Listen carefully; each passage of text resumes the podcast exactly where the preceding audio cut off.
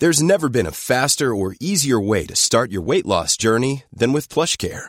PlushCare accepts most insurance plans and gives you online access to board-certified physicians who can prescribe FDA-approved weight loss medications like Wegovy and Zepbound for those who qualify. Take charge of your health and speak with a board-certified physician about a weight loss plan that's right for you. Get started today at plushcare.com slash weight loss. That's plushcare.com slash weight loss. plushcare.com slash weight loss.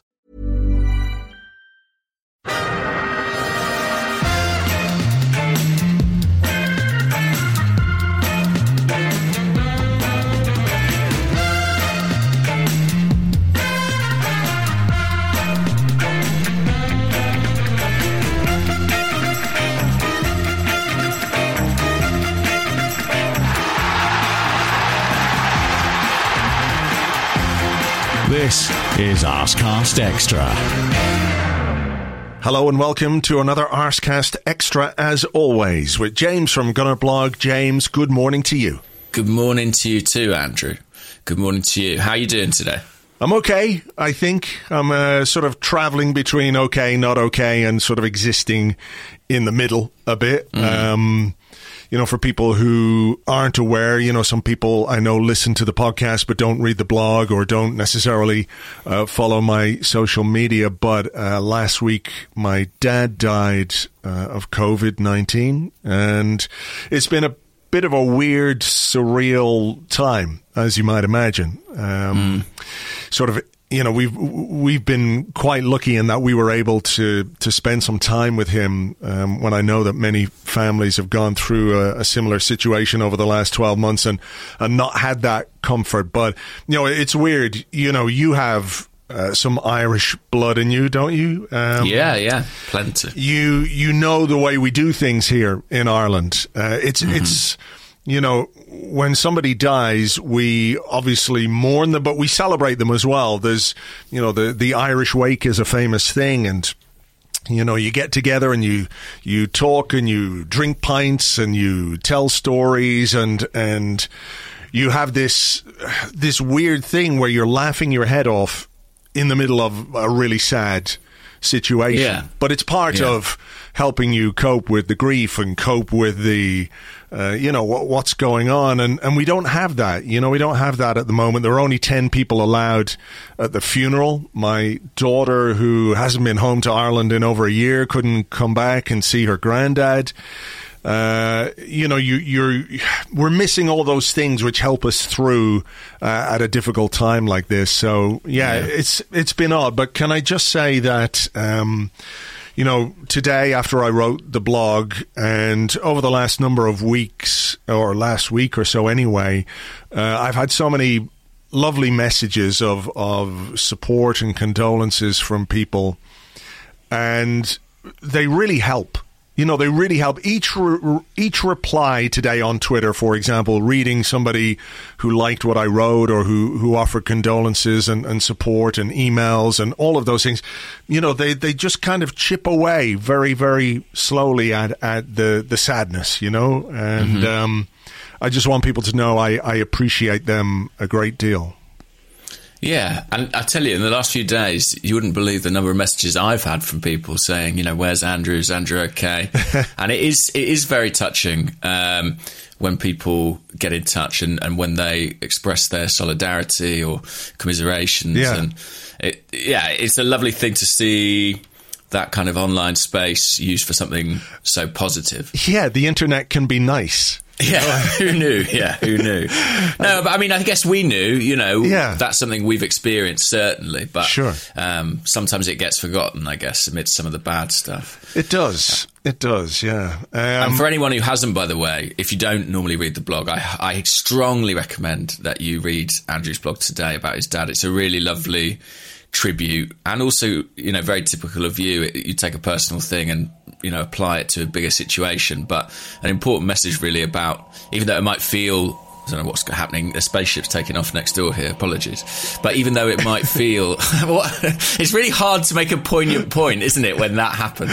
It's, uh, um, uh, look, it wouldn't be this podcast if it wasn't a, a reverse truck or, or something. I feel like it's know? really punctured what I was trying to say. But even though it may feel like we're kind of over the hill or over the worst of the pandemic. You know, clearly it's Yeah. still a very real situation with very real consequences and just got to urge people to take as much care as they possibly can. Yeah, absolutely. You know, it's it's still out there and it is dangerous, and you know, um, everyone is susceptible. You know, I've got to give a big shout out to my my cousin Adrian, who is just a couple of years older than me, and Yeah. who a couple of weeks before my dad died, he he also passed away really sadly. And you know, he wasn't like my dad. Listen, he, he was 84 years of age. He'd had a heart transplant in 1996. He'd beaten off lung cancer. He had a prostate cancer situation going on. You know, he, he was, I guess you could say, vulnerable to um, you know what what COVID nineteen can do to people, and unfortunately that that came to pass. But my cousin, who was a big Arsenal fan as well, you know he wasn't, and uh, all I can do is you know I'm not going to like I said in the post, I'm not going to preach to anybody, but just be careful, just you know realize that it's still out there. We're heading towards you know some light at the end of the tunnel and everything else, but but don't let your guard down, please, because you know you could save your own life, your your own elderly parent or grandparent's life, somebody's life who you you you just have no idea.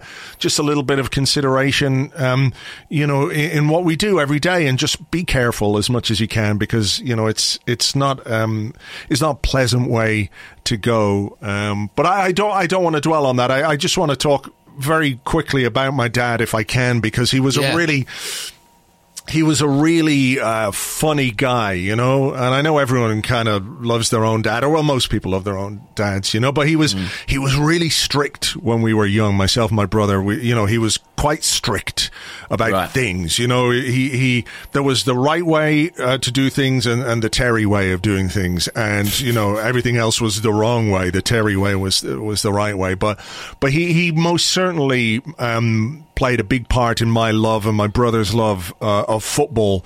You know, there was always a football around. I remember going to watch him play for the Bishop Thorpe local team when when I could only have been four or five, standing on the sidelines. He was he was um, he started off as a, a striker and moved back to, to centre half as he got a bit older. So uh, I remember going to watch him play football and and sort of. Um, you know his his influence on my love of the game was there right from Yeah. the start. You know, I always remember he told me um, the one thing he told me, the piece of football advice that he gave me was work on your wrong foot, work on your left foot, kick with your left foot as much as possible. Practice, practice, practice with your left foot. Um, I should have paid a bit more attention because it's okay, but it's not great. I mean, I'm no Santi Cazorla, let's say. I was going to say it's a shame he never came into contact with Granit Xhaka when he was a boy. Um, that would have been really helpful. Yeah, yeah, yeah. And look, you know, it's it's uh, it's one of those situations where you know I, I'm obviously going to miss him hugely. He was like the linchpin of our family and and and everything else. But I know that like you know he he's going to kind of live on through me, through my brother, through everything that we do uh, as a family Absolutely. and how we how we behave and how we think and how we try and behave anyway. And uh, look, he he was a funny man. And if you're out there and you feel like raising a glass to him, he loved a pint of Guinness as as most Irish men do, but a gin and tonic. Ice and a slice of orange uh, was his favourite late night tipple. So if you want to raise a glass this evening, uh, that's the that's the drink to choose. I think. Great, great Yeah. drink. I might do that Yeah. myself. If I can wait until evening, it might be kind of mid afternoon. Yeah, that's fine. That's fine. When- so those times are variable. whenever you feel like it. So look, I, I don't want to make this too much about what's happened, but again, just thank you to everybody for for being in touch and, and everything else. I, I hugely appreciate and we as a family uh, really appreciate all the, all the support and, and everything else. So you know, with that in mind, James. I, I kind of need you to hold my hand through this Okay. particular episode a little bit because I watched the game on Saturday. Um, the funeral was on Thursday, um, so I, I kind of watched on Saturday through a little bit of a, a haze, if you like. It was quite strange, actually, not working during a game. So I was just sitting down and uh, and watching without without sort of having half an eye on a live blog or whatever it might be. Yeah. Um, so you know, I I I don't know where to start on this one. You tell me where to start, and we'll go from there, and, and hopefully we can get through to the end of part one, uh, talking about the football. Yes, I think let's start with team selection as we Uh-huh. often do. um, because there were a couple of interesting ones. I thought particularly I didn't see Callum Chambers playing right back coming. Um, no, no. Uh, you know, that was quite a sort of swift introduction. I know he's played with the 23s, but for him to go straight into a Premier League game, I thought that was interesting. I mean, I noticed that when Man City played Burnley a few weeks ago, they put Laporte at left back. And I wondered, you know, had Arteta had a look at that and thought, you know, Chambers, is mm. he's about a foot taller than Cedric. You know, it gives us something else in the air potentially. Um, I guess also good to just get some minutes into his legs. I mean, he, yeah. as long as you don't, he's kind of unusable. So at some point, you've got to take the plunge. That's true. I mean, what do you think uh, was the rationale behind that team selection? There was no Cedric at all, so I guess he's injured to some extent, maybe a minor injury or something like that. Um, yeah.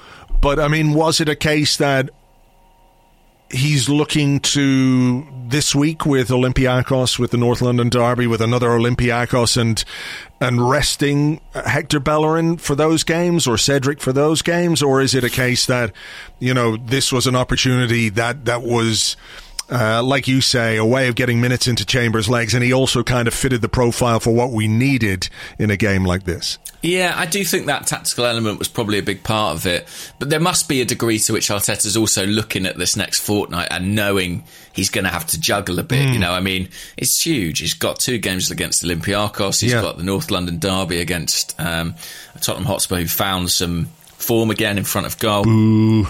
I know, very sad news that. Um, so yeah, I, I, suppose the other big selection that was interesting was Willian. Um, mm.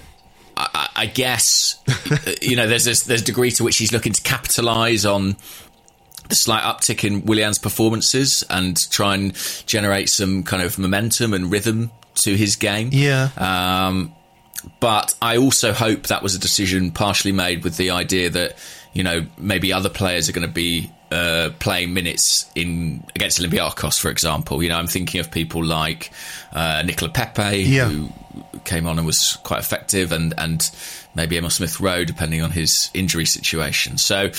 But but it was a strong team, you know. Clearly, this was it had a Aubameyang up top, Saka in it, Odegaard, Xhaka, Partey, Partey, yeah. yeah. Um, Pablo Marí stayed in at centre back, which mm. I thought was again maybe connected to his height or ability in the air, but you know he has been pretty solid generally. Was Gabriel on the bench? I'm trying I think to. so. I think so. Um, because I remember thinking, oh, it's interesting. I don't think Marí and Luiz is a partnership we've seen loads of, you know. But I, yeah. I, I, do have the sense that yeah, with the centre backs, it feels like a bit of a pick and mix at the moment. You know, I feel like Arteta there isn't really an established partnership, and he's kind of mixing and matching according yeah, to the opponent. That's kind of interesting though, because we, we had sort of speculated that maybe Luiz and Gabriel was a partnership yeah. and Holding and Marí was a partnership, but you know, uh, uh, yeah, I, I I think it's interesting to see or to, to look at what's happening because you know it's hard to look beyond him playing Luiz in the Europa League is he thinking mm-hmm. of something different for the North London Derby? It's going to be, it's yeah, wow, it's a big week, isn't it? When you try and uh, think about what's it's what's going week. on, yeah. Especially having not won this game, you know that always ramps up the pressure a little bit. Um, but I do feel like with the centre backs, it is a sort of pick and mix scenario. And Art de Roche actually wrote a really interesting piece about the way Pablo Marí played against Man City, the degree to which he was kind of pushing up and trying to win the ball high, which mm. is not something um, the other centre backs have done so much in other games. I do feel like it's almost like they're detailed for specific tasks, game to game. And uh, although it's quite boring to always compare Arteta to Guardiola, that there is a degree to which Man City seems to do that. There's not mm. really, you know, Dias and Stones, sure, but they've got other centre backs there that they rotate in and out. Anyway, it was a strong lineup, and certainly a lineup that I felt at kickoff was strong enough to win this game. Yeah, and a, a strong start as well with a yeah, really strong start with an early goal and an early goal that came from um, dun, dun, dun, playing the ball out from the back. Uh, you know, I mean, yeah. I, I, do have to. I, am loath to, obviously, um, but Burnley's pressing was probably as effective. Uh, a press as I've seen put upon us for quite mm. some time. I mean, they mm. did it pretty much the whole game. You know, you get periods sometimes where a team presses or they come out in the second half and they decide to press a bit high. But but they were at it right from the start, and you know, uh, I, I don't want to credit. Um, Sean Dyche with too much because, you know, I think the idea that just because you put some pressure on means you're going to force a team into a mistake. Look, it happened. I know it happened, and we'll talk about that in a minute. But it's not exactly fucking rocket science, is it? You know, if you no. can if you can uh, get that out of your players, yes, you might force them into an error, uh, but it's not that sophisticated. So um, also, there's a degree to which like uh, it plays into Arsenal's hands sometimes. I mean, if they press mm. as they did five minutes into the game, and Xhaka and Partey get it right and exit. You know, Partey does well. He bursts between a couple of players, but Xhaka actually plays a first time pass mm. when he's surrounded by three guys in the build up to that goal. Um, if only he'd done that later in the game. But, you know, it, it, enables you to sort of beat that press, and suddenly you've potentially got an overload at the other end, which is mm. exactly mm. what happened. You know, Willian carried the ball away. The fact that Odegaard and Saka were out to his right you know, I think Burnley didn't quite know what to do about that mm. problem. He gives it to Aubameyang. And Aubameyang does really well. I mean, I've seen Nick Pope criticised, and I guess if it was your goalie, you don't want to see him beaten again at the near post. But I think he hits that with no real backlift, and it's kind of disguised that shot into the corner. So yeah. Maybe he expects him to go to the other corner. I don't know. Maybe I I think I'm I'd be more inclined to be angry with my defender for getting beaten the way he was beaten. Um, yeah, yeah. You know the very body, very soft. Yeah. yeah. the body shape was was all wrong there. And look, credit to Aubameyang. It's not the first time in recent weeks, is it, that he's he's gone that near post route as well um, to sort True. of add a little variety to to his finishing. Yeah, strong finish.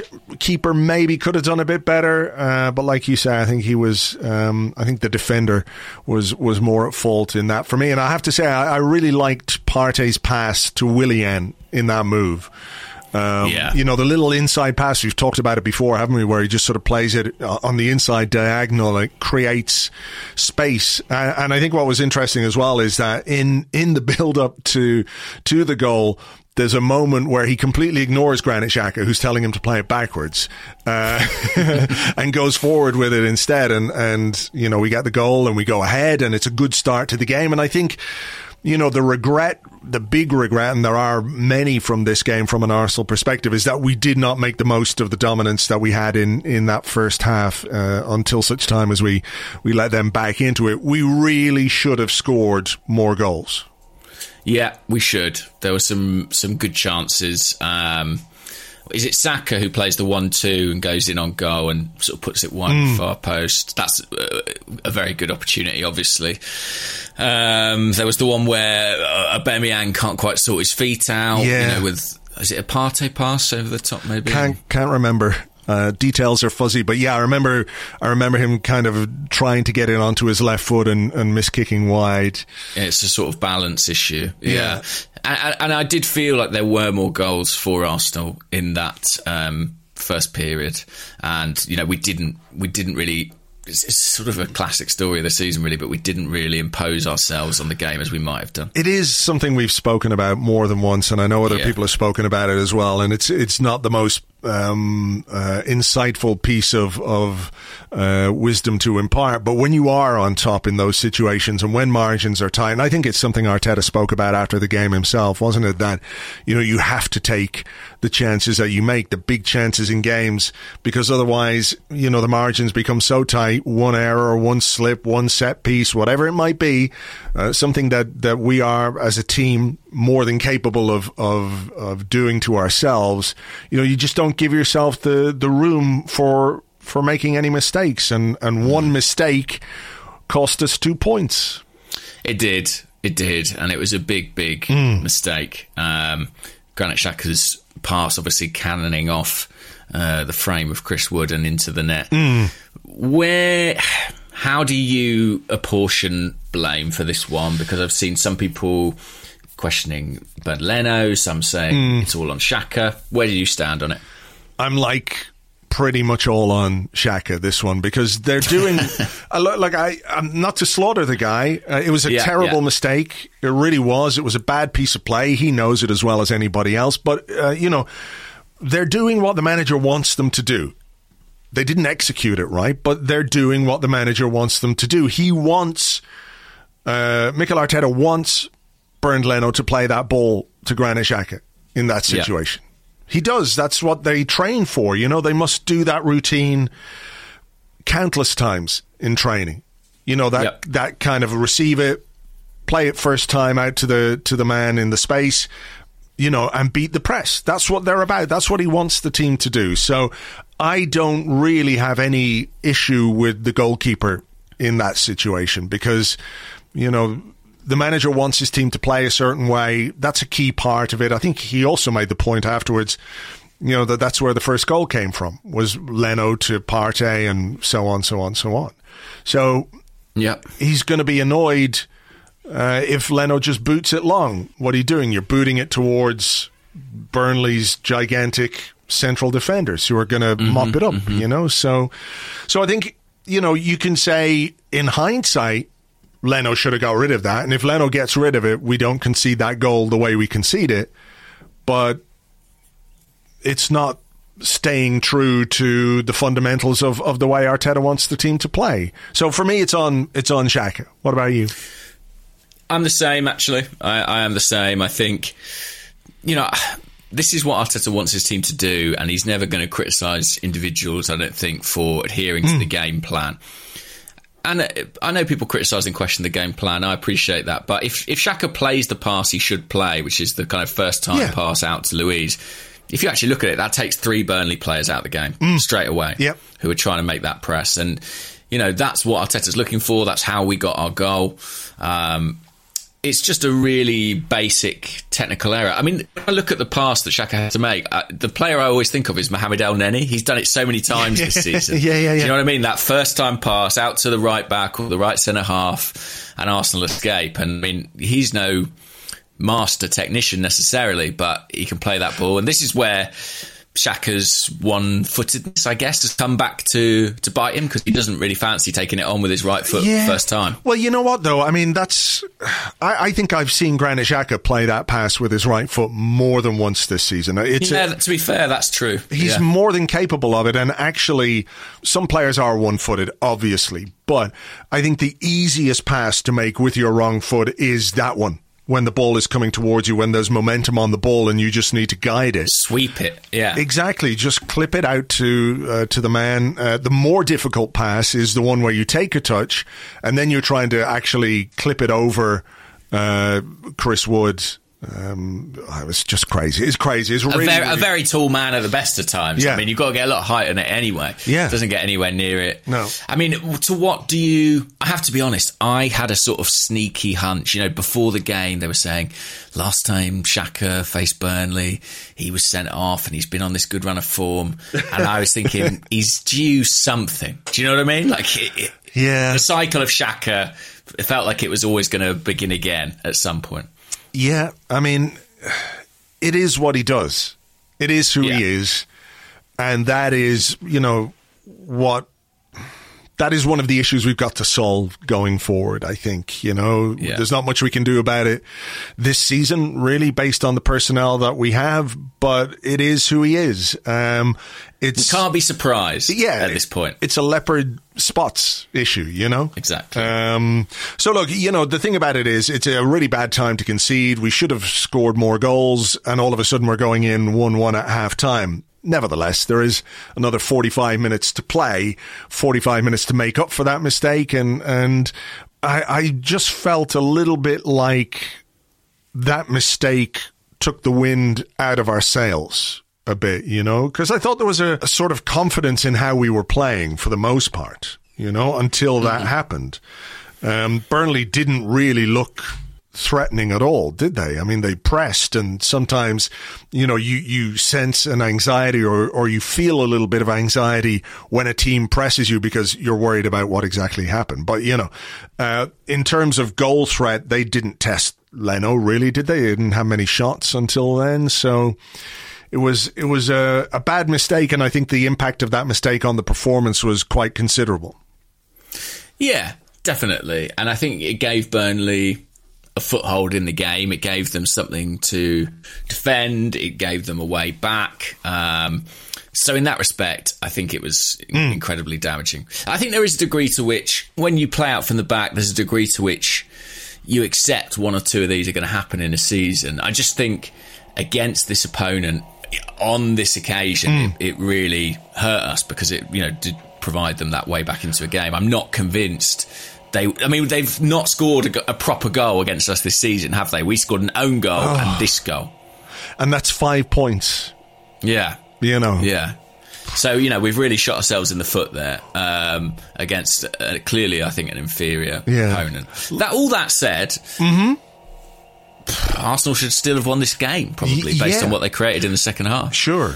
So let's talk about the substitution first, I guess. The first one puzzled me a little bit in that Yeah. Lacazette for Odegaard I thought was a strange one given he, he played Lacazette in that number 10 role and I thought Odegaard was having quite a decent game.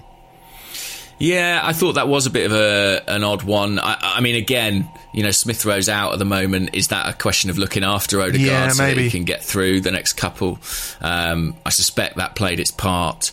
I was also a bit confused about playing Lacazette in that deeper role, but in 10, 15 minutes or so when he was playing a bit higher on the edge Hmm. of the box, he had a couple of good involvements. I think he was. I think it was him who played the one-two with Saka, which led to the the big penalty shout, uh, the penalty award, sorry, that wasn't a penalty award. I think he played Saka in who tucked it back for Pepe to hit the bar. But yeah, I mean, I, I did find substitutions slightly strange. I, as I said in part, earlier on, I think um, the introduction of Pepe really added something and brought a new dimension to the Arsenal team. Maybe because Saka wasn't having his best game, No. maybe on the right hand side. No, he didn't. He didn't have his best game. I mean, Pepe's a really interesting one in that there was a. It's almost like a microcosm of of his time at the club. There was a really bad miss. There was an incredible Yeah. block. There was a penalty that wasn't given. You know that should have been given. Um, you know the luck deserting him and us at, at, at certain times. So you know when did he come on? He came on in about about seventy minutes, something like that, for for Willian, who you know yeah. Um, but let's talk Pepe. Um, that's a bad miss. That's a really bad miss. The one where Yeah. he air kicks. Yes, I mean it is. It's one of those that looks uh, it looks bad, and it is bad because it's really, I think. It's kind of an archetypal Pepe chance. I mean, I know you think of the ones where he goes through in the right channel, puts it in the far corner, but he's probably scored as many goals for Arsenal doing this as anything else, you know, where he's kind of edge of the six yard box, drifts into the centre, you know, and, and puts home a, across from the left with his side foot. Uh, I'm just watching it again now. It's Tierney, isn't it? Who plays Yeah. a really nice cross back. And I wonder if Pepe's slightly expecting the defender to cut it out and he misses it and it maybe comes to, he, he sees it slightly late, but whatever way Yeah. you put it, it's a big chance and a bad miss. He doesn't get his he doesn't get his feet right at all, does he? Do you Uh, remember last? Was it last season against Sheffield United? He had a really similar one away from home.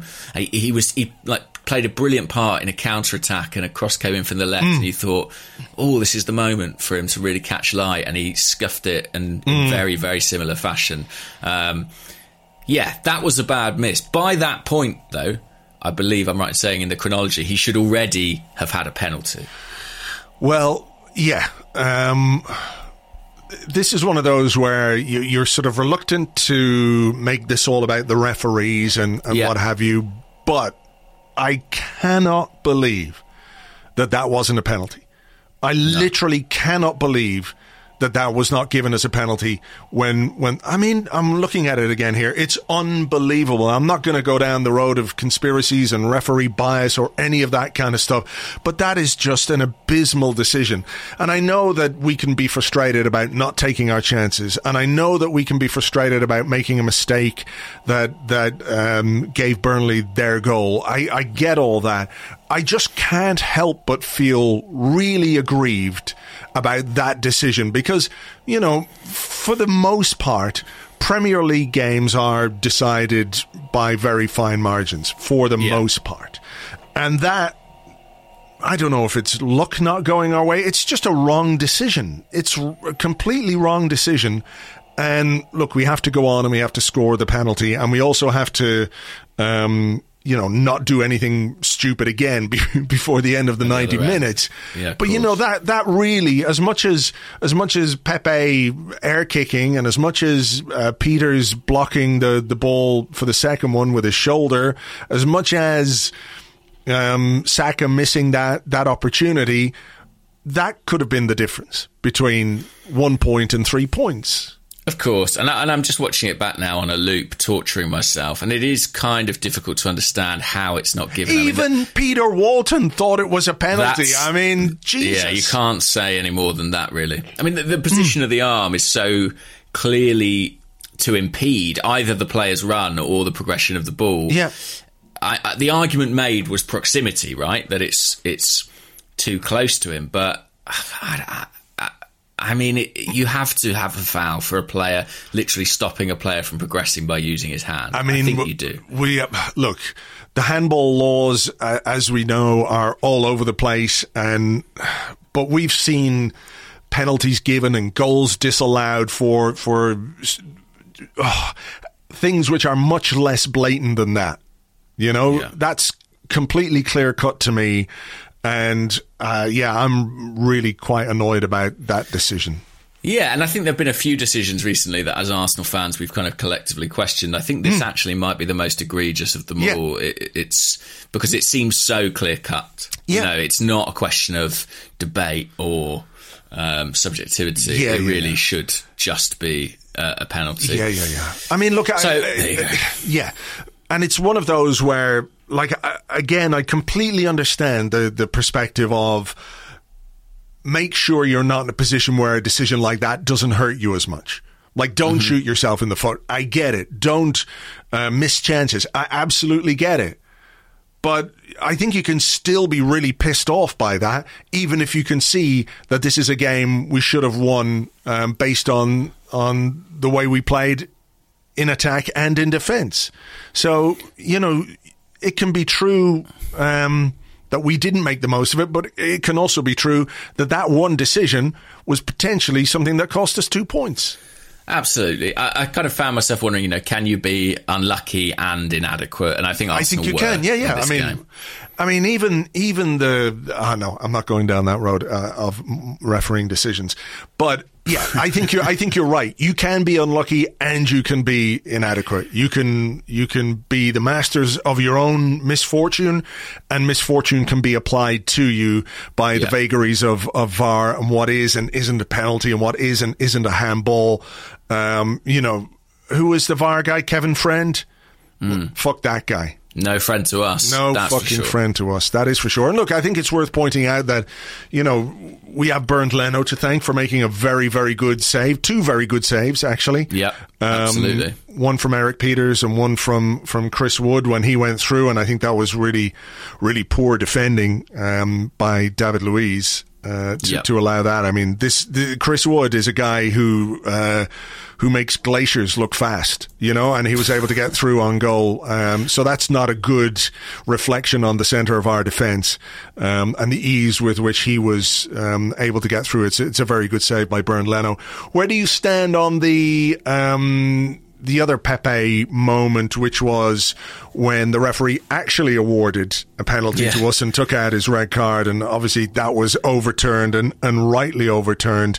I mean, is that is that a bad miss from Pepe, or you know, because I'm looking at it right, and I, I Yeah. can see that there is, I can see that there's more of the goal to aim for Yes, for sure. right? But my my feeling on this is that when you're uh, here we go, we're going to talk about wrong foot again. When you're on your wrong foot and you're kind of arriving and you're going to volley the ball, I think your aim is getting it on target, not necessarily picking your spot. Whereas if it was on your good foot, you would feel more confident about maybe opening your body up and going to the, the side of the goal, which was empty. So from that perspective, I think the fact he got it on target and it was an amazing piece of defending, um, you know, I, I don't, I'm not anywhere near as critical about that as I would be for the fresh air shot.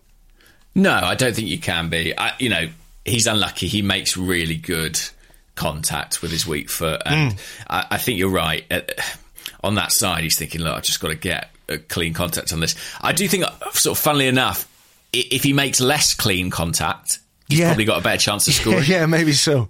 Like Maybe if he so, slightly yeah. slices at it, the near post is relatively unguarded, whereas all the defenders and the keeper are kind of over towards, um, you know, back the way the cross has come. So yeah, it, it, you know, he, it's an old football cliche, but he kind of hits it too well in a way. Yeah. Um, And But, we, you know, we hit the post as well, didn't we? Dani Ceballos hit Dani the post. Dani Ceballos, a good drive, yeah, through a crowd. And again, yes, it hits the post, but we're also maybe a little unfortunate it doesn't take a nick and fly in because there were so many bodies in the box at that point. You know, and, and I thought maybe on the rebound something would come. You know, I think the ball comes out and Xhaka gives it to Aubameyang edge of the box, and it looks like we might get a shot away, and we don't quite. We definitely found something in the last. 15 minutes maybe that we hadn't had for Yeah. uh, the majority of the second half.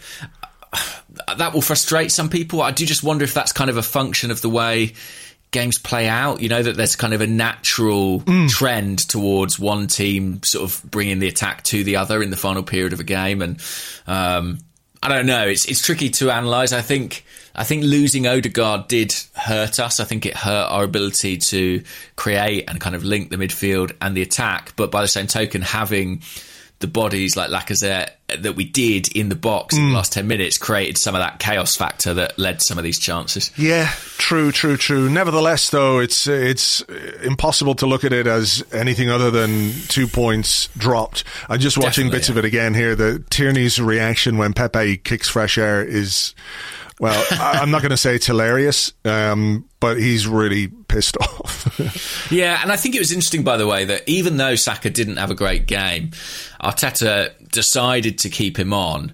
Uh, and stick him on that left hand side where he can combine with Tierney. And actually, our better chances came from creation down that flank, even though, Yeah. you know, it wasn't really Saka's day. Didn't that happen a couple of weeks ago where maybe Saka wasn't having um, the kind of game that we've come to associate with him in the last few months?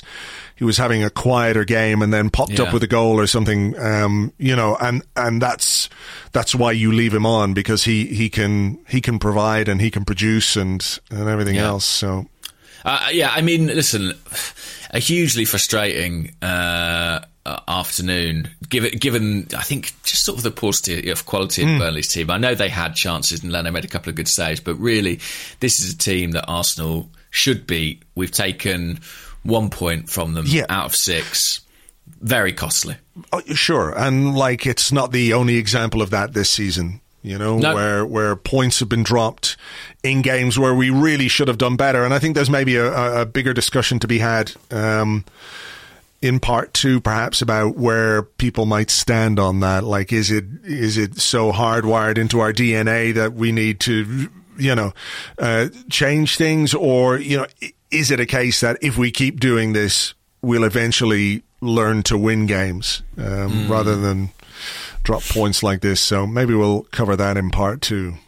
Yeah, yeah. Well, let's do that. Let's Okay. get to part two and get into some questions. All right, we'll take a quick break and we will be right back with questions and more right after this.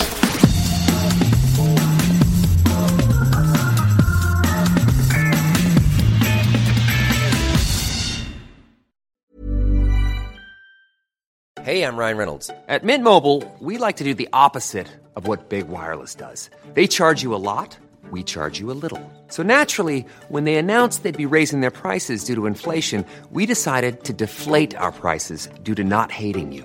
That's right. We're cutting the price of Mint Unlimited from $30 a month to just $15 a month. Give it a try at mintmobile.com slash switch. $45 upfront for three months plus taxes and fees. Promo rate for new customers for limited time. Unlimited more than 40 gigabytes per month. Slows. Full terms at mintmobile.com. Hey there, it's Michelle Norris. I'm host of a podcast called Your Mama's Kitchen. When I travel, I'm usually looking for a way to find a taste of home when I'm not at home. And one of the things I love to do when I am at home is entertain. And Airbnb allows me to do that. When I was in California recently, I rented a house that had a great kitchen. And when we were sitting around the table, we're all thinking, we're in someone else's house. Someone could be in all of our homes as well. If you have a home, but you're not always at home, you have an Airbnb. Your home might be worth more than you think. Find out how much at airbnb.com/slash host. Welcome back to the Arsecast Extra. This is part two of the show where we answer questions that you sent to us on Twitter at Gunnerblog and at Arseblog. Also on the Arseblog Discord chat server, which you get access to if you are an Arseblog member on Patreon. And I think we're going to go from there for the first question. Mm. Um, a couple more or less along the same lines. Uh, Greenkeeper JHB says, I saw that Arsenal have the fourth highest XG difference, which is XG for versus XG against in the league. This shows that we're certainly moving in the right direction and creating chances. I feel there's a lack of clinicalness um, and composure among the attackers. Do you think this can be coached or trained into players, or is it qualities players just have to have? And Paul Thompson also says, My eyes tell me we look a better team than this time a year ago and that progress is being made. The table says differently. Are my eyes stupid liars? Yeah, I was going to start with that question too. It's a really good one.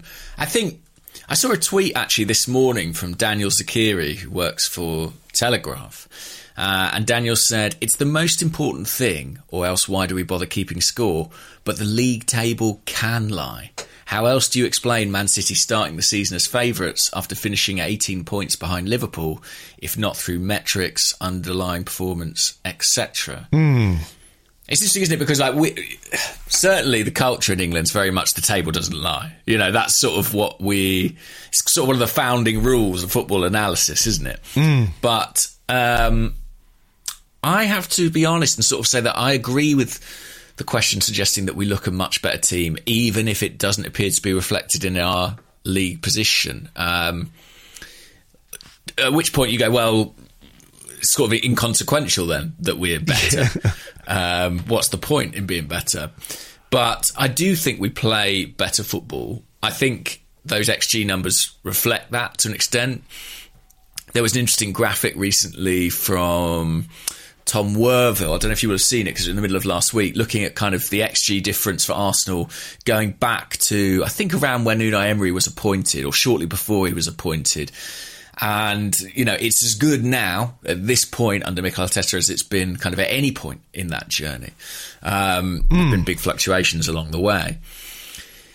I think we are a better team, and it feels like the reason that it's very frustrating at the moment and this season is it doesn't feel like we're getting the rewards that you would associate with that, i.e., wins and points and league position. Mm. Um, but I think the football that we're playing at both ends of the pitch probably is is better. Um, I don't know. What do you think?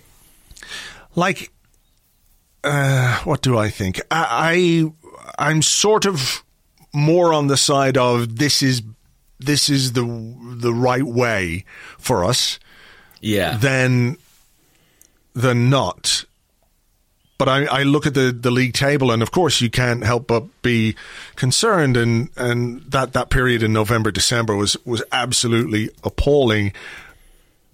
I don't necessarily look. It's really difficult to convince anyone that's that's not really representative of what we are or what we want to be, but it, because it happened, so it is what it is, and it is part of the story of this season, and that's something we have to own I do feel that since the Chelsea game, there has been a marked improvement in terms of how we play, the way we're trying to play, what we're doing, and how we're doing it. I mean, that's what my eyes tell me, and maybe the stats back that up, and or, or they don't. The the the issues that we have about not making the most of dominance are are obvious. The individual errors are obvious. Um, so it, it's easy to say, isn't it? If you just didn't make those mistakes, we'd be a lot better. And that's true. But we also have those players who make those mistakes playing on a, a regular basis. It's like, yeah. remember a few weeks ago, I, I, I expressed concerns to you about David Luiz, who's mm. been pretty good in the last few weeks. Because when he's good, he's good, and he's experienced, and he can he can uh, you know, he can manage most in-game situations, uh, regardless of the opposition, etc., etc. But, but then he has the moments.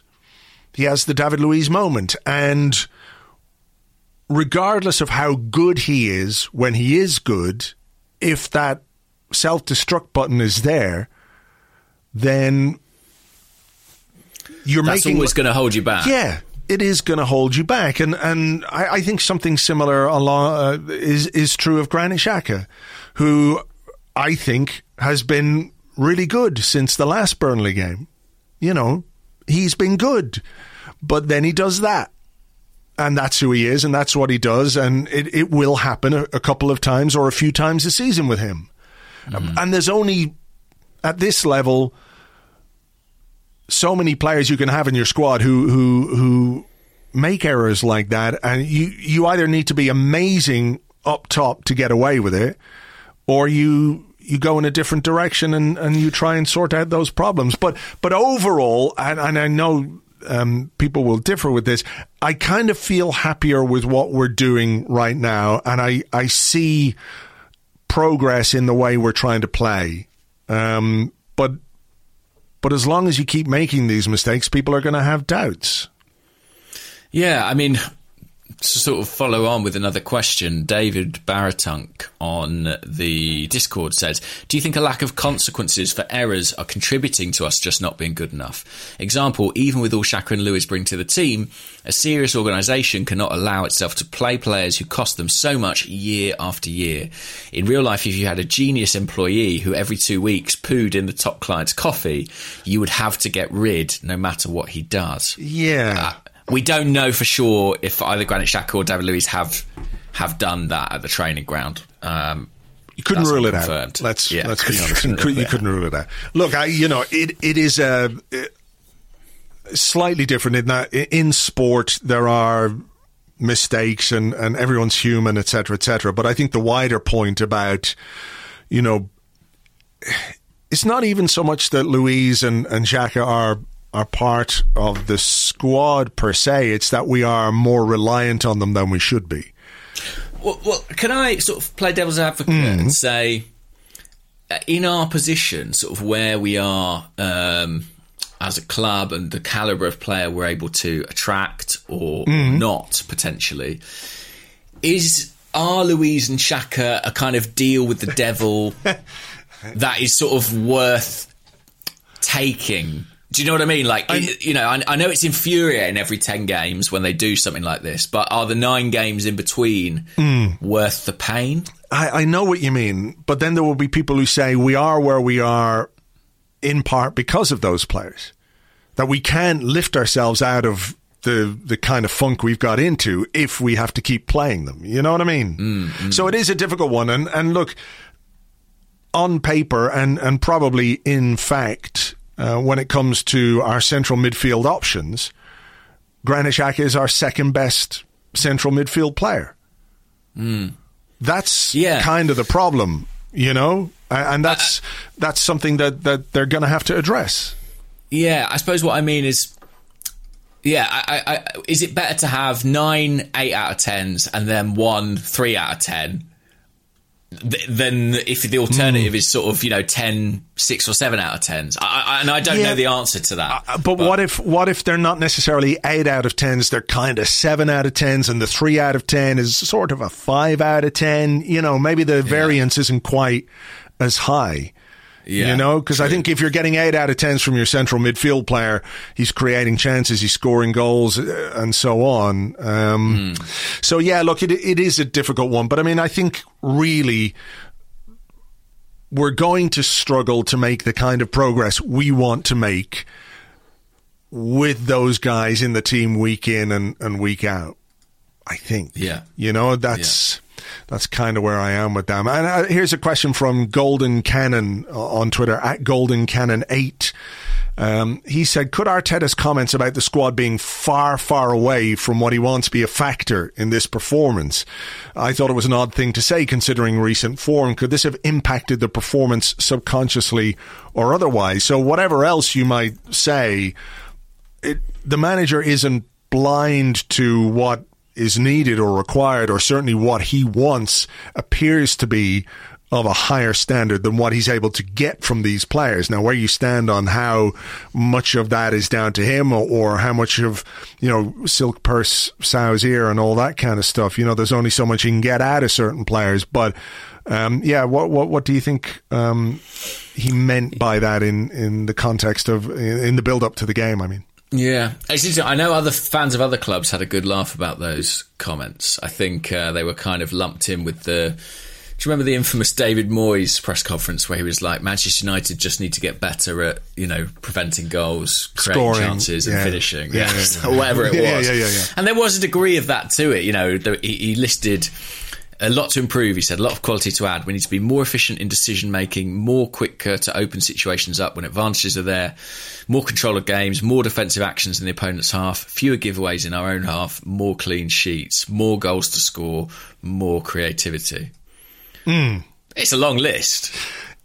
I mean, it is a long list, a substantial one, but like, would anyone argue? You could argue about whether he's the man to, to make it happen or what, but like, you can't really Yeah. argue with the substance of what he's saying.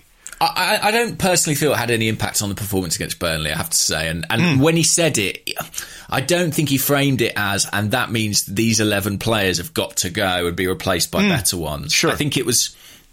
I think he sort of was talking more about his responsibility as a coach and extracting more from the players he has. Yes, adding quality too, but just making better decisions on the field, basically.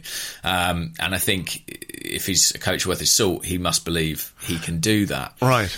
Um, yeah, uh, it's a really it's it's sort of a, what I would expect Arteta to say because as a manager, it kind of it bats the ball back over the net to an hmm. extent. You know, it's kind of saying, well, you know.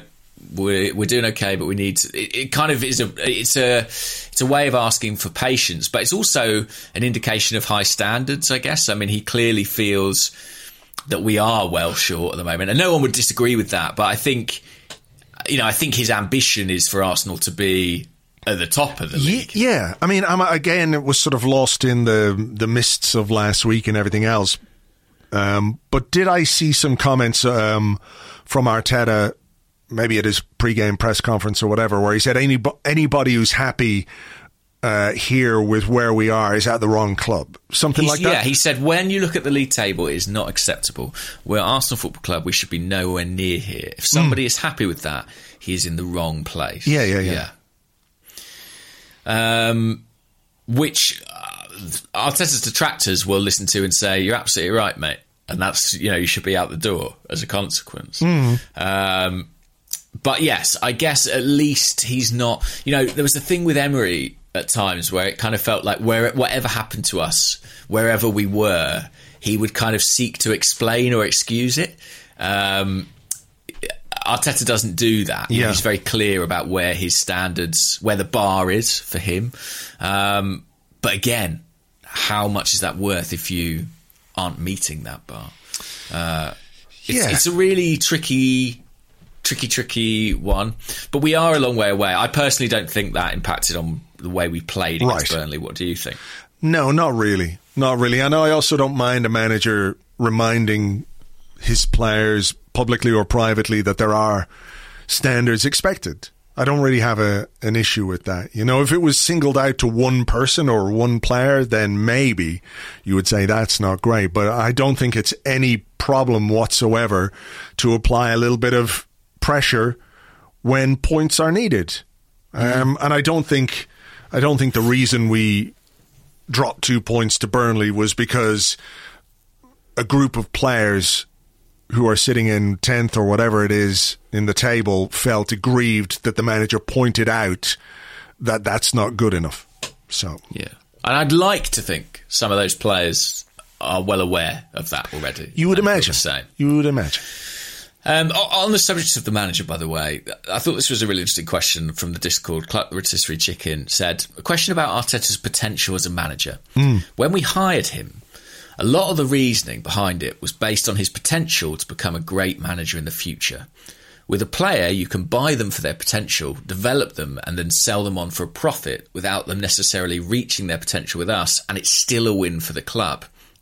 With a manager, on the other hand, you don't really get anything for developing them, since you don't get a fee when a bigger come, club come knocking, consider that Arteta most likely won't reach peak manager performance for us unless he stays longer than the four to five years a lot of pundits predicted. How are we justifying hiring a manager that is not the finished product? I would say that there was an acceptance that after Wenger left and after it all fell apart under Emery, that we were a club who needed a rebuild, mm-hmm. like a proper rebuild, um, and that during that period, while some of Arteta's teething troubles and, and inexperience were showing, you know, we were able to to put in place or, or deal with some of the, the squad issues and, and everything else. I mean, I think they took a gamble. Of course, it's a gamble. Everyone said it was a gamble. When you appoint a guy who's never managed a game in his life, it is a gamble. Of course, it is. You know, um, I think there's a thing that, like, you know, critics of Arteta will say, "Oh, he came in, he was supposed to be the new Guardiola, blah blah blah." But I mean, whoever said that? Whoever really said that? You know that he was going to come in and not so and- plainly, No, yeah.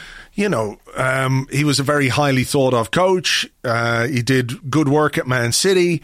Uh, I think there's the natural thing when a new manager comes in, like when a new player comes in, a new signing, you want them to do well. So you project perhaps a little bit of, um, you know, optimism onto the situation.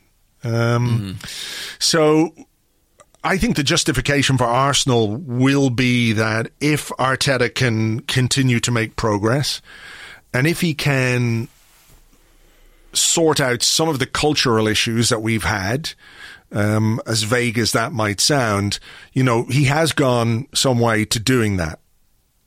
There has been an element of ruthlessness with which some players have been dealt with and, and some situations at the club have been dealt with. Um, those are much easier to get people on board with when you're also achieving results, right? But, you know, were people not annoyed, frustrated that everything at Arsenal seemed to be a bit too comfortable? Those were certainly complaints that, that I've heard down the years. So, you know, we're we're still in that kind of rebuild phase, I think, and that's probably why um, the justification is that you know we're we're we're kind of starting from scratch with a guy who's starting from scratch and and will build together along the way. I can't say if it's going to be 100% successful or not. We've had our ups and downs. We've won a trophy. We've had a really bad period. We seem to have come through it. We've done quite well. We've got a key week coming up. You know, um, th- there's a lot going on, and, and how people feel about things will change over the, the coming weeks, I'm sure, uh, given the, the fixtures that we've got. But yeah, I mean, that's what I can think of. What about you?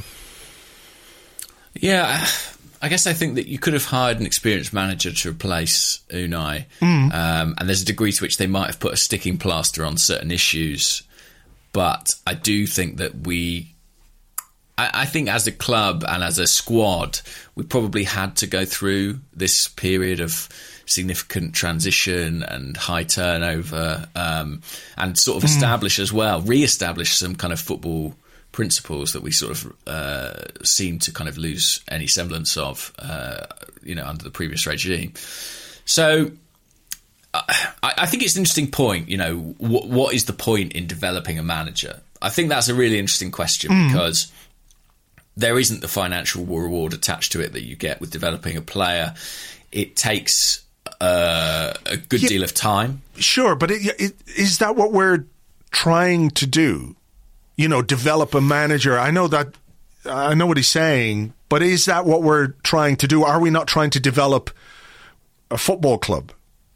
Is that not the idea? It's like the the, the, Yeah. the benefits of Arteta doing a good job are okay. He might be in demand from another club somewhere down the line, but that's only if he does a good job for us. So we're not trying to develop him for no reason. Does that does that make sense? Am I thinking straight yeah. here? No, you are. You are. I just think it's an interesting question of like, let's say Arteta has like an, a things turn around and he has a good next couple of years hmm. and he makes Arsenal. I don't know, Champions League qualifiers or something like that. And that attracts enough attention for him to be picked up elsewhere. I guess I guess the realistic thing is, yeah, we don't receive a big, you know, payoff for him going elsewhere, but we've brought Champions League money into the club, which is worth a lot more. Yeah. So, uh, you know, if the club is successful under his under his management, then it will have been worthwhile. I think the point stands that if we're sort of sitting around 10th and he sort of does three years work experience with us and we're still kind of 10th and nothing's really changed, Yeah. then he gets taken away, we might feel a bit like, well, what was all that for? Yeah, but You know? like, who's where's he going? If that's what he's done, you know, where I mean, where realistically is he going? He's not Yeah. going upwards. I don't think, you know. So, uh, and, and I don't think it will be a three-year thing. I mean, I think if we're um, I, I, I've said this before. Like this season to me is a bit of a not a write-off, but I, I think my I I need to see where we are this time next year, next season, to to really. Uh, I, I think we need to give it a bit more time. Oh, uh, and listen, so do I, and I You think um, I, I had something to say, then I've forgotten what it was. Um, I, oh, that was it. I think that the only possible conclusion that you can reach out of this conversation is that Arteta is that Arsenal are very committed to this manager in the long term. Yeah, or at least in the at least in the medium term. You know, Yeah, and I think hopefully in the long term, I think they honestly have made this appointment thinking maybe this could be more than five years um, if it goes well. And I think he, I don't get the sense that he's acting like he's in a hurry to get out of the club at all. No, I mean, I, I think you're right. I think he's committed to to the job, and I don't just mean the job of winning football matches, which is something he needs to find a way of doing with greater frequency. And you know, I'm pretty sure he would be the first one to admit that, but also to to you know to try and turn around what was for years and years and years and years and years a, Champions League club. And we need to get back there. We need to be back there. And I think, you know, he has at least, to my mind anyway, I, I could be wrong, but I feel like he's got ideas of how that should happen. Mm-hmm. Mm-hmm. In terms of what kind of a squad he wants, how he's going to build it, and, and more and more we're beginning to see a little bit in in terms of how we want to play to win the games and achieve those results and finish back in the top four and hopefully beyond. Like, Yeah. that's that's kind of where I am with it, you know. Cool. All right, here is a question from um, Sir Alex Wenger. Sir Alex Wenger on uh, Twitter. The the love child of Yeah. Arsene and Alex. Anyway, he says, uh, why do we tend to build from the back when Arteta knows we don't have people capable of doing it? Why do we always invite unwanted troubles? I don't agree with that. I don't think we. Do, I don't think we have players who can't do it. I think we've seen that they can. Um, you know, the likes of Luiz Marí, the improvement in Rob Holding, Gabriel's passing, I think has been excellent. Um, I mentioned Elneny in part one. You know, I think I think we and, and even Xhaka for the majority of the season has been a, able to do it. I think it is the if that is his belief and that is his philosophy in inverted commas, I think it's the right thing to hmm.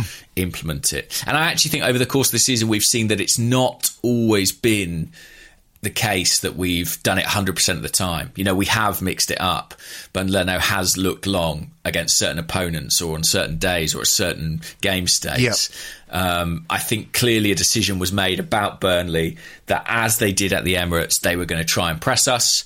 And rather than run away from that challenge, we were going to meet it and try and use it against them by beating the press and hurting them. And that is how we got our goal. Yeah. Granit Xhaka made a big individual error, and that's it for me. Yeah, look, I mean, we've played out from the back and scored goals against Man City. You know, Yeah. And, for me, it's it's if this is the way you want to play, play that way. Add some variety, and there has been variety at times this season. I think at the Leeds game in particular, away um, before um, before the Pepe sending off, you know, we were going long much more than we had done in previous weeks. So you know, there are going to be games where we do things slightly differently, but. Uh, for me, it's like play that way, get good at it, and then get better players and get even better at it. You know, make that Yeah. the, the foundation of, of the way that you play. I mean, you remember, I'm sure everyone remembers the first two games of the Unai Emery era. We were a little yeah, bit yeah. unfortunate in that we, we played Man City and then we played Chelsea, I think it was. It was.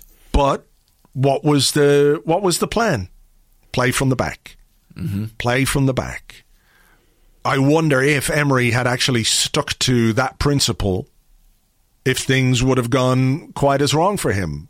The problem was he absolutely folded when we had some troubles with it or teething difficulties or whatever you want to call it.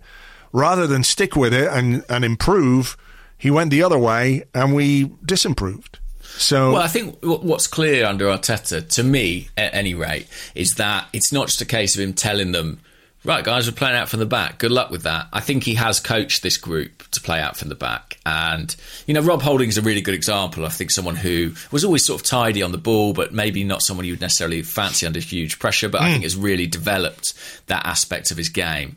Um, and there are others, there are others too. I mean, it seems like a crazy weekend to say it after his huge error, but I think Xhaka has improved in that regard. Um, so I think Arteta has coached them on that, and I, I agree. You know, be judged by your own principles, and I think at least he is doing that. Um, we had a few questions about Callum Chambers. Uh, Tom Jenkins on Twitter said, "What did you make of Chambers' performance?" And then Loal on Twitter also said. Callum Chambers' long long term future, right back, centre back, or sold?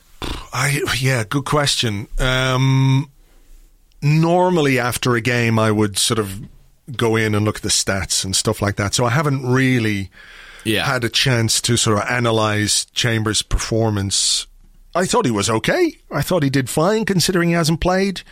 He dealt well enough with who's the guy on the left for Burnley, McNeil, who's caused us a yeah. few problems in the past. Um, so I thought he was fine.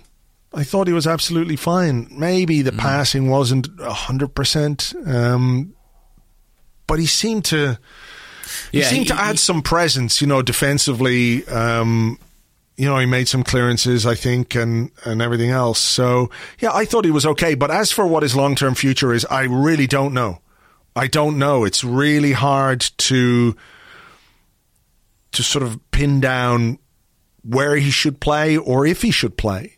You know, it's it's it's a really strange one because he's got the homegrown thing going for him, and that might be a factor when it comes to squad building for next season because True. you know we we've got some some issues there, don't we, in terms of how many players who are are homegrown or otherwise. Um, but I don't know. It's it's very difficult to say when a guy spent the basically a year out of the game. He comes back, does okay in one game. Beyond that, I, I find it very difficult to make any definitive assessment of of you know who he is now, where he's going to play, and, and how he's going to do it. Yeah, same. I mean, I'm just looking at the numbers myself in the game. He, he made more clearances than any other defender, w- won the ball more than any other player on the uh, Arsenal team, apart Hmm. from Granit Xhaka, who's tied with him. He also gave the ball away more than any other player. Um, Did he? 20, 25 times in the game. But, you know, if you make a lot of clearances, uh, I guess that kind of. Does that? maybe I mean, if you hoof the ball down the down the line, is that Yeah. giving it away? You see, when you say Yeah, when you when you give the ball away, my my first thought is like a player passing it to the opposition. That's kind of giving it away. Whereas Yeah. if you're clearing under pressure down the line, does that count as a giveaway? I don't know. Up to have it as possession lost. I'd have to ask Right. what the precise definition of that is. Um, but the fullbacks are always the highest uh, in this Arsenal team on that anyway. And I think it's partly, you know, crosses that don't find their men or just clearances down the line. I think it must contribute because the fullbacks are always top of those particular charts. Um, I thought he was fine. I thought he was fine. I, I, I don't. I, I know we all have really uh, traumatic memories of Callum Chambers at Swansea at the Liberty Stadium getting ripped a new one by I've forgotten his name, but some South American winger. Oh, Was he Peruvian or something? Don't know, but um, we all have those horrid, scary memories. But I think there are sort of adaptations Arteta has made to the right back role that mean that Chambers could play it in this system. I think, especially the way you know they kind of tuck in and become a third midfielder at times. Probably the best season of his career has been playing in central midfield for Fulham. Yeah. Um, Jefferson Montero. Jefferson Montero, well done.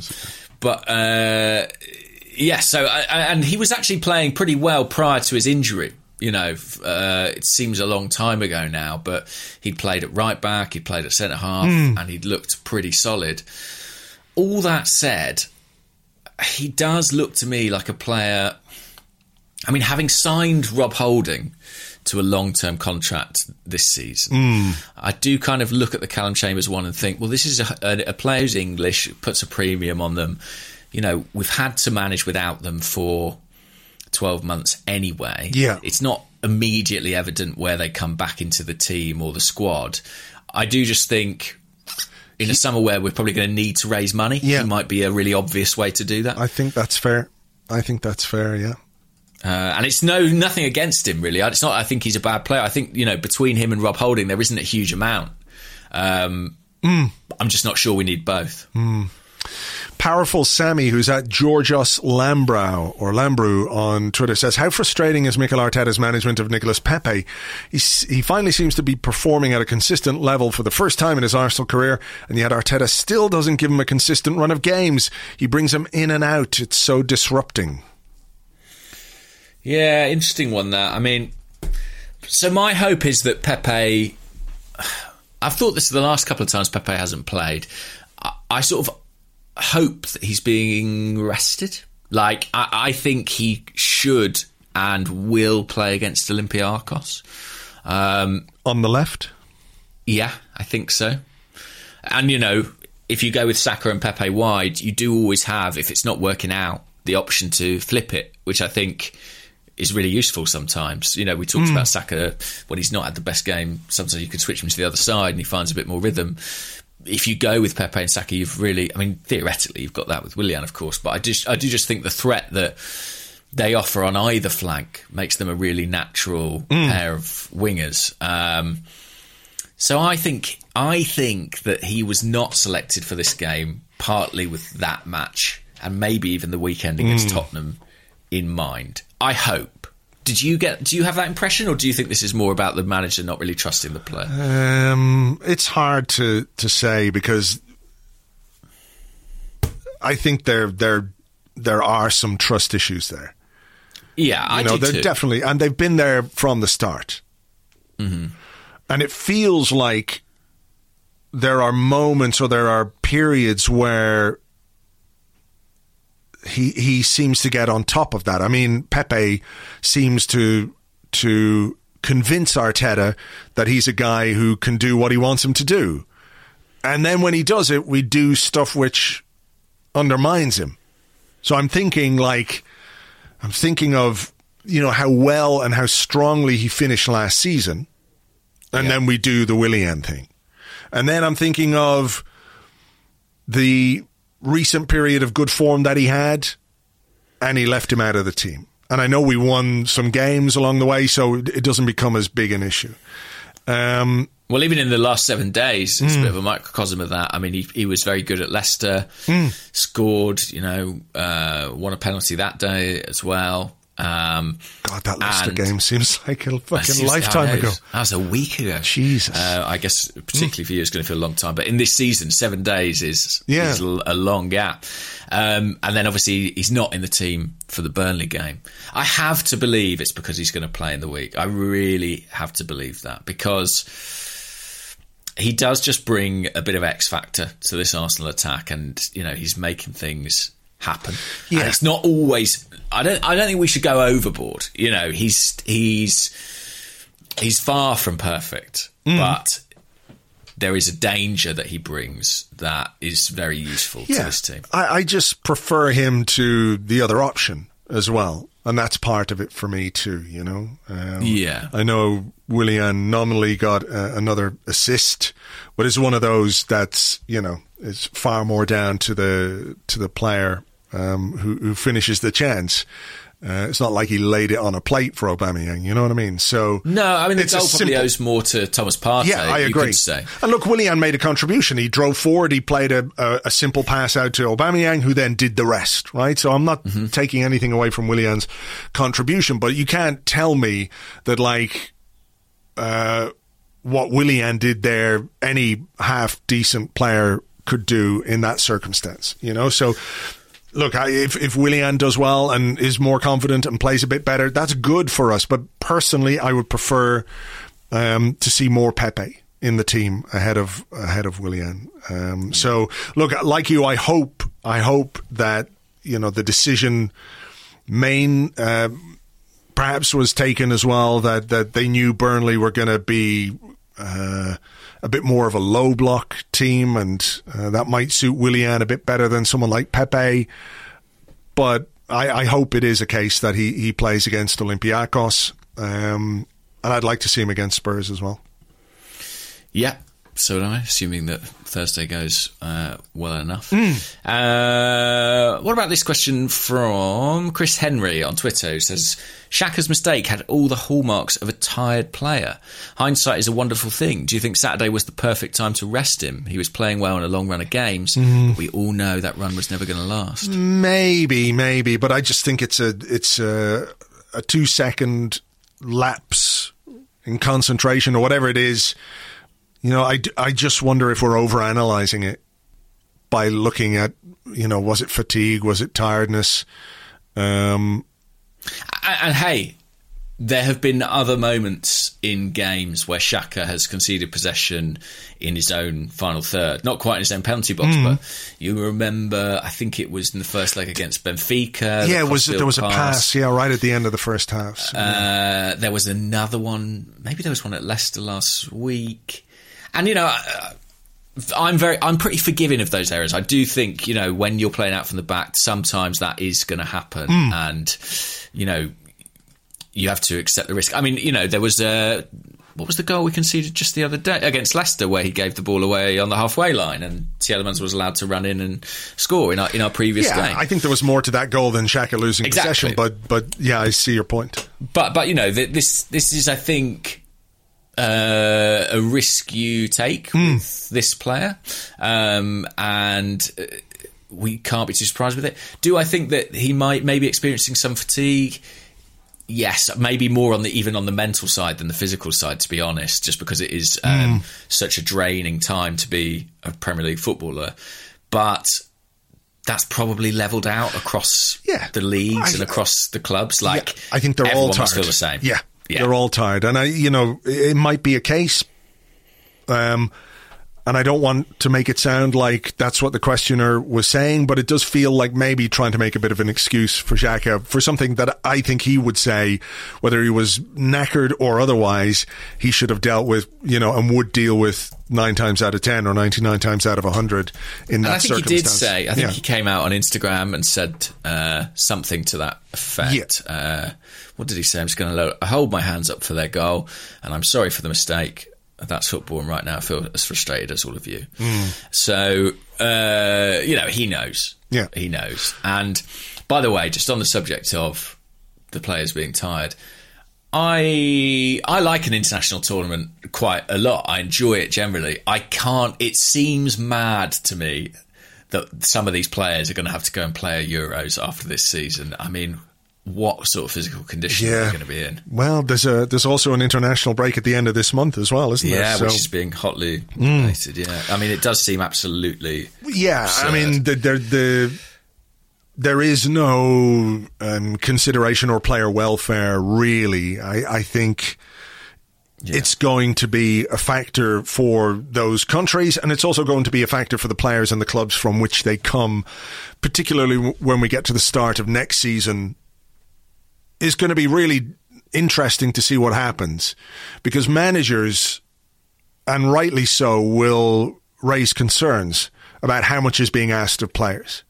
Mm-hmm, But when they have to pick a team to go and you know win a game, they want their best players. And generally speaking, the guys who are away with their countries, the internationals, are your best players.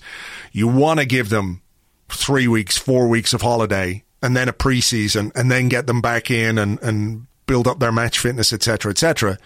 These guys might get a couple of weeks and then bang, you're into preseason again and bang, you're into the start of the season. And even if we as fans can recognize that the demands being put on players are huge, potentially obscene, at the same time, we don't forgive if we don't get the points in games. So it's Yeah. sort of it's a vicious circle in a way. So It is indeed. It is. It is indeed. um, I've got one more before we go. I think go we on. should go Let's on. it. Um, it comes from the Discord from uh, Heine Gunner, who says, considering that London is south of Burnley and Ireland is west, do you think you heard Lacazette scream a bit different to what Gunnerblog heard when he was tackled by Pieters? It was an extraordinary sound. Did you? Did it come through loud and clear on your TV coverage? It certainly did. It certainly did. I was sitting there thinking, you've made the most of that one. That's for sure. Although, with hindsight, I fully applaud Lacazette's attempts to get Pieters sent off. He caused us a lot of trouble in that game. Uh, you know, what with the penalty we didn't get, the block that stopped Pepe's shot going in, he nearly scored from about 30 yards Yeah. as well. Um, he did get booked for that. That was the challenge he got booked for, wasn't it?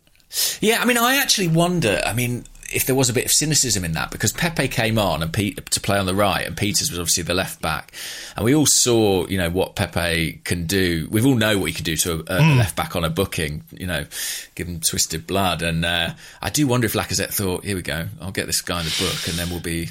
Ah, yeah, it, it just reminded me a bit too much of the, you know, the the Emile Smith Rowe incident a few weeks ago when he got sent off and then VAR actually worked for once and and the red card yeah, was yeah. rescinded. Like the referee, Yeah, one hundred Newcastle. percent gave the card.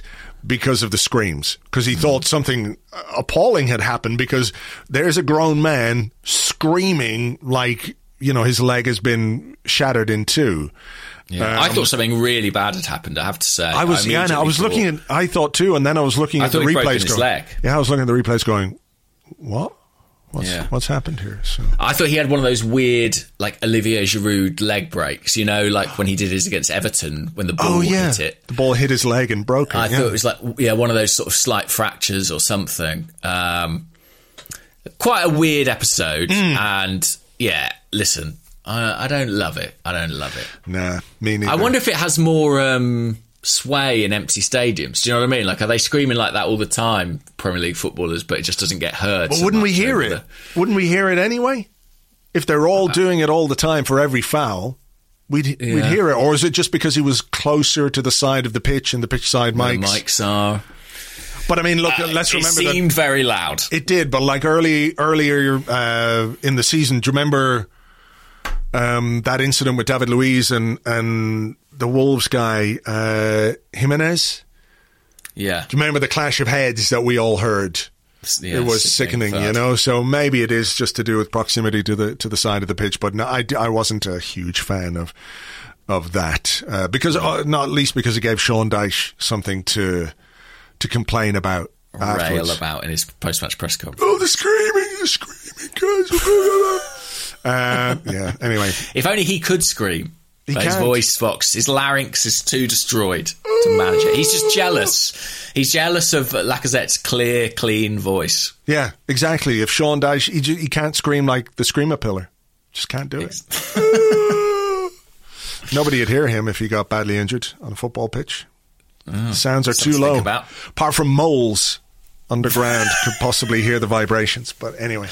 All right. We're going to leave it there. Um, we will do a preview podcast for Patreon members uh, for the Olympiacos game, so look out for that a bit later in the week. Uh, we'll also do, I think we're going to do an Arsecast Extra on Friday because we're playing on Thursday night, so we'll have a, an extra Arsecast Extra for you on Friday.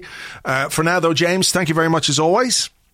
My pleasure, Andrew. And I'm sure all the listeners join me in just sending the absolute best to you and your family as you go through this horrible period. But great to have you back and a pleasure doing the podcast with you as always. Thanks so much. And it's good to be back. And it is kind of one of those things where you know, you need to balance the distraction of life and work and all of those things and getting back to normal with what's going on. But I've enjoyed doing it. Uh, it's good to talk to you again. Good to talk to all of you out there. Uh, and again, thank you very, very much indeed for, for all your messages and uh, emails and everything else. They mean the world to me and, and to the family. So thanks again. And we will catch you on the next one. Bye bye.